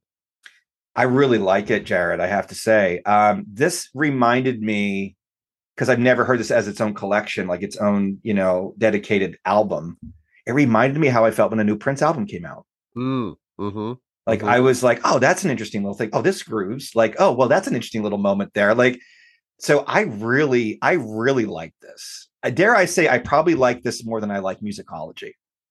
Wow, that's a bold statement. Interesting. Yeah, Um, I, I I agree with you. I think this is a much stronger connection than maybe uh, collection. Excuse me, a much stronger collection than maybe one would think at first. Um, I think there's a lot of really good musical ideas sprinkled throughout it, and I was never bored while listening to it, even if the lyrics bored me a little bit, like you know regarding Cream. Um, I'm not sure. I need to think about it more. I'm not sure that this is like a forgotten, overlooked gem, but I, I, I definitely think it's worth a listen. I, no, no question about it. I mean, I like it more Yeah. than News. I like it more than Xpectation, you know, for sure. Um, so all that being said, how many Prince symbols out of five do you give the Chocolate Invasion? I'd give this three and a half. Yeah, I I gave I gave it three. I felt like a Yeah. I, I felt really good about a three. I think this is definitely a good something to explore. If you've never listened to this one, folks, I think it's worth your time to give it a listen for sure. Now I'm going to pause here to say this. I think it's worth just talking about him not going ahead with High or this release, but going with Musicology. I kind of get it though, because this sounds like Prince. This is more a return to form to me. This sounds like Prince being Prince, being dirty, being a little suggestive, nasty, funky, some some, some very slippery um, pop funk in here. Musicology, which I still would say I probably don't like as much in terms of the collection, but it's a it's Prince sounding a little different. This is Prince leaning into this mission statement we talked about in that podcast, where he's talking about real musicians and and and name checking the past and kind of pulling that into his material. This sounds like Prince, um, just like sounds like Prince in the past versus Yeah. maybe Prince filling out the sound with some old school 70s sounding like Dear Mr. Man, all that. So I get why that was his choice. And I think it probably was the right choice to put that out in front of the public because I think that album's way more mainstream and sellable than this album would be, frankly, even though I think there's better tracks on this on this collection. I think because of the of the content, like it's a little it's a little sexy, it's a little dirty. I don't think it would have got maybe the attention that musicology did, which was a little more cleaned up and ready to Right. be presented to a mass mass audience. Fair enough. I don't know. What do you? I don't know if you were to compare it to. What would you? What would you say? If I was going to compare it to something else, To like Um, musicology, like is in terms of like, hey, he could have Uh, released High and made that his breakout big return album, or it could be Right. musicology. I think well, it's an interesting. It's certainly an interesting thought experiment to sort of just wrestle with what could have been or would have been, and I, I you know, um, I, I gotta stop living in the past. Is that what you're trying to tell me? yeah well i mean just in general but i think that um you know sort of the history of pop music is littered with these you know abandoned projects you know not just by prince like there's there's i feel like there's so many mythological albums that you think oh what would have happened if if the, you know you know and there's probably some alternate universe where high was the album that came out. Um i think that i don't think i would i don't prefer to musicology because i do think that musicology's declaration of intent is very important for what he was trying to do with his career Mhm. um you know I mean even the title track musicology i think does that so but i i think that this would be a really good if this had gotten an official release Mhm. i think this could have done pretty well Yeah. um because it does feel like a good um companion piece to to musicology in that way Mhm. uh, it's kind of a return to form you know blah blah blah. So but i don't know i mean who knows? Who knows what would have happened? And and and who knows what high if it had come out who knows how it ultimately would have been sequenced or how it would have been Right. mastered and you know mixed and like all those sorts of things. So who knows? Maybe high would have been a better project. Yeah, to- gotcha. it's hard it's hard to hard to say. Gotcha. Okay. um so i think it is speaking of that though i think it's time for musicology Do do do beep beep bop bop. Do-do-do-do. Musicology. Um, so I guess you know what, Ed? I'll go first on musicology this week. Please week. do. Um, I actually had a few different. My my mind was going in a few different places. for Wow. Okay, I like this. it. Um, and some of it was about like theme and thematic and and you know sort of the idea. Anyway, I this is where I came down, and I feel like this is another week where I'm sort of recommending a U2 album in a in a manner of speaking. Could you stop doing that already? All these you know it's a little ridiculous, but um, as you and I mentioned, the the Gamillah track is the one that really stands out as the one that's not like the others, yeah. and so as a result of that, because it's so it's such the oddball on this collection, it kind of stuck in my head longer, and that made me think of this. Um, there's a there's a late '90s U2 album that's not really U2. It's called Passengers. You know this album, Ed? I don't know. Mm-mm. So it 90 uh I think it was 96, I think. They released this album called On on they changed their name from U2 to Passengers. Essentially, it was U2 with Brian Eno. If Brian Eno was a member of U2, they called this the Passengers, and they released this album called Original Soundtracks One. Okay. It was a collection of mostly instrumental pieces for imaginary films. that sounds like a fun project. Yeah, and I like it a lot. It, but it's not an easy listen. Some of it is some of the stuff is sort of tough to get through. Mhm. You have to work at it a little bit, but there are some real gems on that record, including a song called Your Blue Room, which Bono has gone on record as saying many times is one of his favorite songs of his own catalog. Wow. Yep. So, um, it- again, it's not directly related to this. It's not musically musically related to it at all. It was just that after doing the review of the record, I kept thinking about how weird it was that Gamillah is on here and that it sounds like soundtrack music to me. Gotcha. And- yeah, yeah, yeah. So that was my thought process with this uh with this musicology selection. So the the the the group is called Passengers and the title is called Original Soundtracks 1. So that's where I came down on for me. I like it. I like it. How about I'm you? I'm going to go with guys. After we talked about that last track, go fill your soul, and go and go back if you don't have it, get it or listen to it. Go take check out Aretha Franklin, "Amazing Grace," Oh man. and do what you need to do. Fill your soul up with stuff. Do it. That way. is that is a towering towering record. Um so good. That's a big one. That's a big one for me. That Amazing Grace album. Did you see that? Did you see the re-release of the film when it came out? no. I have to. Is it streaming now? Like, where where can you find it? I don't it? know if it's streaming. I saw it in the theater. I saw Oh, it in okay. the theater. And there's an amazing moment in that movie. Folks, if you don't know this, uh, Aretha Franklin recorded this live gospel album at her father's church. Um, what year was that, Ed? Like 72 or something like that. Yeah, I can 72. find out. I'm not sure exactly. Some, something like that. But while you're watching the movie and the church is packed, it's filled with people who are who are here for the show.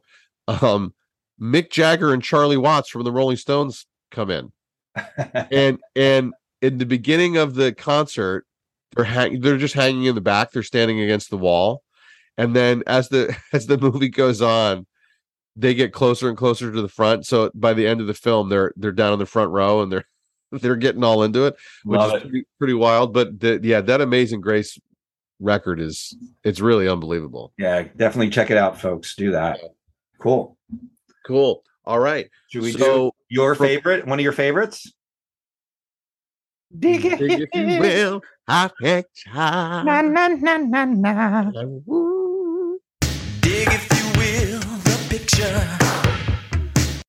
Ed, what do you dig about this picture? Anything? No, no, nothing at all. No, nothing. Yeah, the answer is nothing. It looks about it, sorry. again, right? It looks. I mean, I understand that there wasn't. This wasn't meant for a wide release initially. I mean, I get that. The colors are vibrant and bold, I guess, which is something to say. But Yeah, beyond I that, mean, man, it- Sure, sure. Um, and I don't know who who did the artwork. Do you know who it was? I don't. Yeah. Um, I mean this this style was very prominent for him for the music club. Like this was all over his website. Um, this these types of drawings or these types of characters were omnipresent there. Um, but like, yeah, I'm not a fan. Like I just there's this not No, it's not good. I I, don't like it.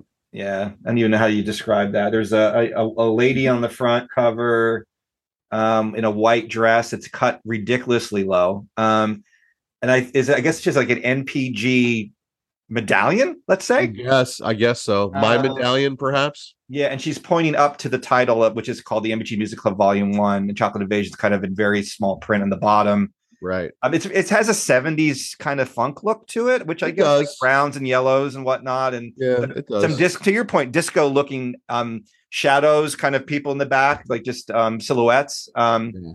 but yeah it's it's yeah it's not a particular it's, it's not it'd be in my lower lower ring of Lower tier. my ninth ring of hell of his circle of hell of his albums judas is probably digging this is probably Yeah, Judas right now as we speak Um. So Ed, from there, let us go on to the oh can i can i pause you just to say this i just Yeah. want to give a shout out to a listener um from uh, uh, who was on our facebook page um let me just find this really quick folks this is from our, our a newer listener um todd who actually disagreed jared with you and i on the cover of musicology Uh, Really? what did Todd yeah. have to say? He said, I like it. Not that it's an amazing work of art, but I always thought the background on musicology was tree branches symbolizing family tree of, or root, roots of music. Um, the genealogy of music could be called musicology. And what was interesting was that started a thread here on the Facebook page, and our good friend Bonnie actually has a vinyl copy of it. Okay. And on the inner sleeves, there's actually a lot of like old, you know, those old like diagrams. I don't know, what is there a name for those things where it's like, um, what would those be called? It was like old, like scientific diagrams of like music waves and things like that on the inner sleeves that actually look kind of cool, I have to say. Okay. And I said uh, in my thread, hey, if he had used something like that on the front cover, I would have thought that would have been really effective. And then it's funny as we were going through the thread, Bonnie said, I thought those weren't trees. I thought maybe those might be nerve endings, like hearing, like it's more like that nerves that allow you to hear than it is actually tree branches. And then we examined it even more. It looked like there might be some sheet music very subtly behind it all. So there might be a lot more. I still don't like the, the cover, may I say, but there Right. might be a little bit more there than we thought. So Maybe there is. so shout You out could- to shout out to him for bringing that up and starting a conversation on the Facebook page. We love when folks do that. Please do that, everybody. We love it. We do love it. It's true. We do love it. Um, excellent. Great. Perfect. Um, thank you, Todd. Thanks, Todd. Todd, welcome. You are very welcome. We're glad to have you here. Um, so Ed, I think it's time for the fan favorite feature, the FFF. How did that happen? It's Is it called. Question? for- that burp, burp, burp. Wow, wow. To the question of you. Ed, what is this week's a question for you? I'm going to make it somewhat easy. For folks. Okay. So the song Vavoom. No, yes, that's sorry, that's right. The song Vavoom. I Yes. panicked there for a second. Um, so purportedly, Prince offered this to a uh, female R&B artist who was not so impressed with this track. Oh, is that right? As the story goes, yeah, she was like her and her entourage were like, eh, I don't think I'm going to sing this. I And they passed. and Someone they passed, on it. They passed on it altogether, and then Prince just grabbed it and took it and used it. Um, so I'm trying to give you guys a little more content or context here, like maybe some clues. Um, it's actually a singer who gets. Now this is probably too on the money; it'd be too easy. This is a, an R&B singer from the. I guess her her heyday would have been more in the '90s, early '90s. Would you say, Jared? Early Probably. mid-90s? Yeah, probably. Yeah. Yeah, yeah. All right, folks. Well, you know the drill. Uh hit us up, Instagram, Twitter, Facebook. You can email us at when doves podcast, all lowercase at gmail.com with your answers to this week's a question for you. Who is the artist that Prince offered Vavoom to that who then passed on it? And, and just to make the story even richer, supposedly she came out to Paisley Park with her entourage and he played it for her. And she was like, eh, Imagine doing that. You Uh, going out to hey, Paisley Park, Prince, yeah, I'm, I'm no good. thanks. I'm good. I'll pass." Thanks. It's very interesting. Um, now, Ed, um, we have had because we've had some interviews and the holiday, you know, Thanksgiving got in the middle there. Yep. We have a bunch of responses, I think, Oh, to cool. to previous questions for you. Um, you might remember, Ed, that when we did the news episode, Yeah. uh, your trivia question was, um, what was the name of the band that Prince did work for when he was still in high school? Right, right, we- right. We, had some responses to that, and I got to tell you, one of them was very exciting. Do you remember our old friend Paul Martinez? We haven't heard from Paul in quite Welcome a while. Welcome back, Paul Martinez. Welcome back, indeed, Paul Martinez. We haven't heard from him since May, Wow. in fact. But he said in response to the news question of, for you, he wrote, "Easy stuff, brohams." Brohams. 94 East. My man nailed it. Bro nailed it. Paul nailed it. Paul wasn't the only one. We also had, and Ed, do you remember our old friend, the Europe traveling, globe trotting Annie Ward? Our old friend Annie Oh my Ward. God, it's been so long. It's yeah, been so long Annie? since- right? Annie also got 94 East without any problem or hesitation. Love it. And Ed, there's one more. Um, another old friend. People came back. They they came back, Ed. They stepped away and they came back. I love it. I love it. You remember, Ed, our other old friend, our good friend, Addy from Germany. Oh my goodness. This is great. We haven't heard from it a bit. Addy is back on the map also. Guten Tag, my friend. Guten Tag. Good to talk to Adi. He also got this answer correct 94 East. He nailed it uh, very much so. He also says that he's enjoying the musicology section. Oh, I'm glad to hear that. I am also, yes, I'm glad to hear that too, um, which is very nice. Adi, good to hear from you. Thanks for reaching out. Uh, we hope you are well, uh, which is really good.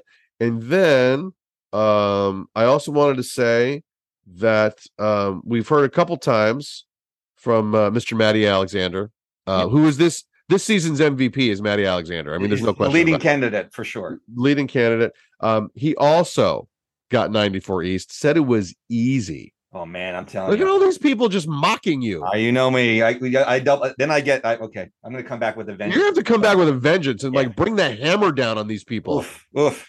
You know, uh, li- listen. Let's just say no one gets any of the jazz questions right, and all of a sudden they think they know everything. Jeez, Louise. Uh, but you know what? Uh, Mrs. Matty Alexander says hi to us. By the way, Hello. Uh, her name is Denise, uh, and Matt calls her Nisi. Apparently, Okay. Which- You which- you know, I gotta say, um, I mean, I think that's questionable. I'm, don't like that I'm just, I'm just saying, Not a fan of that one? Yeah. I'm just saying it. But we we we we are glad that they have responded, um, which is awesome. Um, and then uh, from there, Ed, Yeah. what was the next question? That was the que- this was the question for musicology, right? Right. So the question was uh, uh, a very famous um, African American intellectual, political activist, um, et cetera, et cetera, took the Dear Mr. Man track and put it on his own album with him doing vocal overdubs, spoken word overdubs to the track. Name that person. Exactly. And uh, Matt Alexander came back, and he said that the answer is Dr. Cornel West. Bing, ding, ding. That's my man. He did it That is correct, Matt. Well done again. Um, so Matt, that is correct. He also Matt wanted to add his own little musicology to that week's episode. Sure. He recommends Al Green's 2003 release "I Can't Stop" as a good companion piece. Um, uh, and he said it was his first album in 10 years and was touted as his comeback album, sort of getting back to his roots. It was solid, classic R&B, lots of horns, and of course Al's s- silky, soulful voice. Nice. That's Matt's uh Matty A's res- uh answer for that. Um I don't know if I have any other Cornel West answers. Let me yeah, and I don't think. I know. I think Steph took a, a try uh, from the Facebook page, but he did not get it correct. But I we appreciate him giving that a shot. And I want to give Steph a shout out because he also offered a musicology um, selection, and his was, and you know, I'll appreciate this. Terence Terence Trent D'Arby's Vibrator album. Wow, he's speaking your language. Oh my He's man, buddy! Look, at. Supermodel Sandwich with Cheese is a funky little track. If anyone wants to hear that, and I was going to say to Steph, to you, I'm, I'm sure you're aware of this album. If you're aware of that one, that's such a that's deep down into the catalog of Terence Trent. Symphony or Damn was a really great album of his from the '90s. So if you haven't heard that, anybody give that a listen. That's there's some really good songs on that track on on that album. I'm sorry, but thanks, Steph, for that suggestion. And we love when folks add add to the conversation. So please go to our Instagram, Twitter, Facebook page, email us at when doves podcast at gmail.com. I'm assuming that's what it is, right? Um, That's what it is. Do as it. far as I know. do it, folks. So we appreciate all this stuff. We love that folks are getting um, engaged and involved. We appreciate it so, so much. We do. We love it. It's super fun for us, and we're glad when when old folks, uh, old folks, old friends. uh, I don't know how old any of these people are. I'm not. I'm not an ageist like Ed is. Uh, I'm. I'm. Uh, Certainly. doesn't like anybody over the age of 35. Um, Which was why I hate myself. But go ahead and continue. yeah, that's right. Um, so, but yeah, we love hearing from everybody. Thanks for reaching out. It makes it makes it a lot a lot more fun for us, which is really great. So, um, we have uh, Ed. We are in December. Uh, Unbelievable. I can't believe it. I can't believe we're in December. So we are going to have a few more episodes before the holidays are upon us. Yep. um a couple of little bonus things and then i think the next album is going to be the slaughterhouse right we're going to Yep. do that Yeah, I think we'll finish the year with Slaughterhouse review. I think we'll have a nice little Christmas surprise or holiday surprise for y'all in the, Yeah. in the making.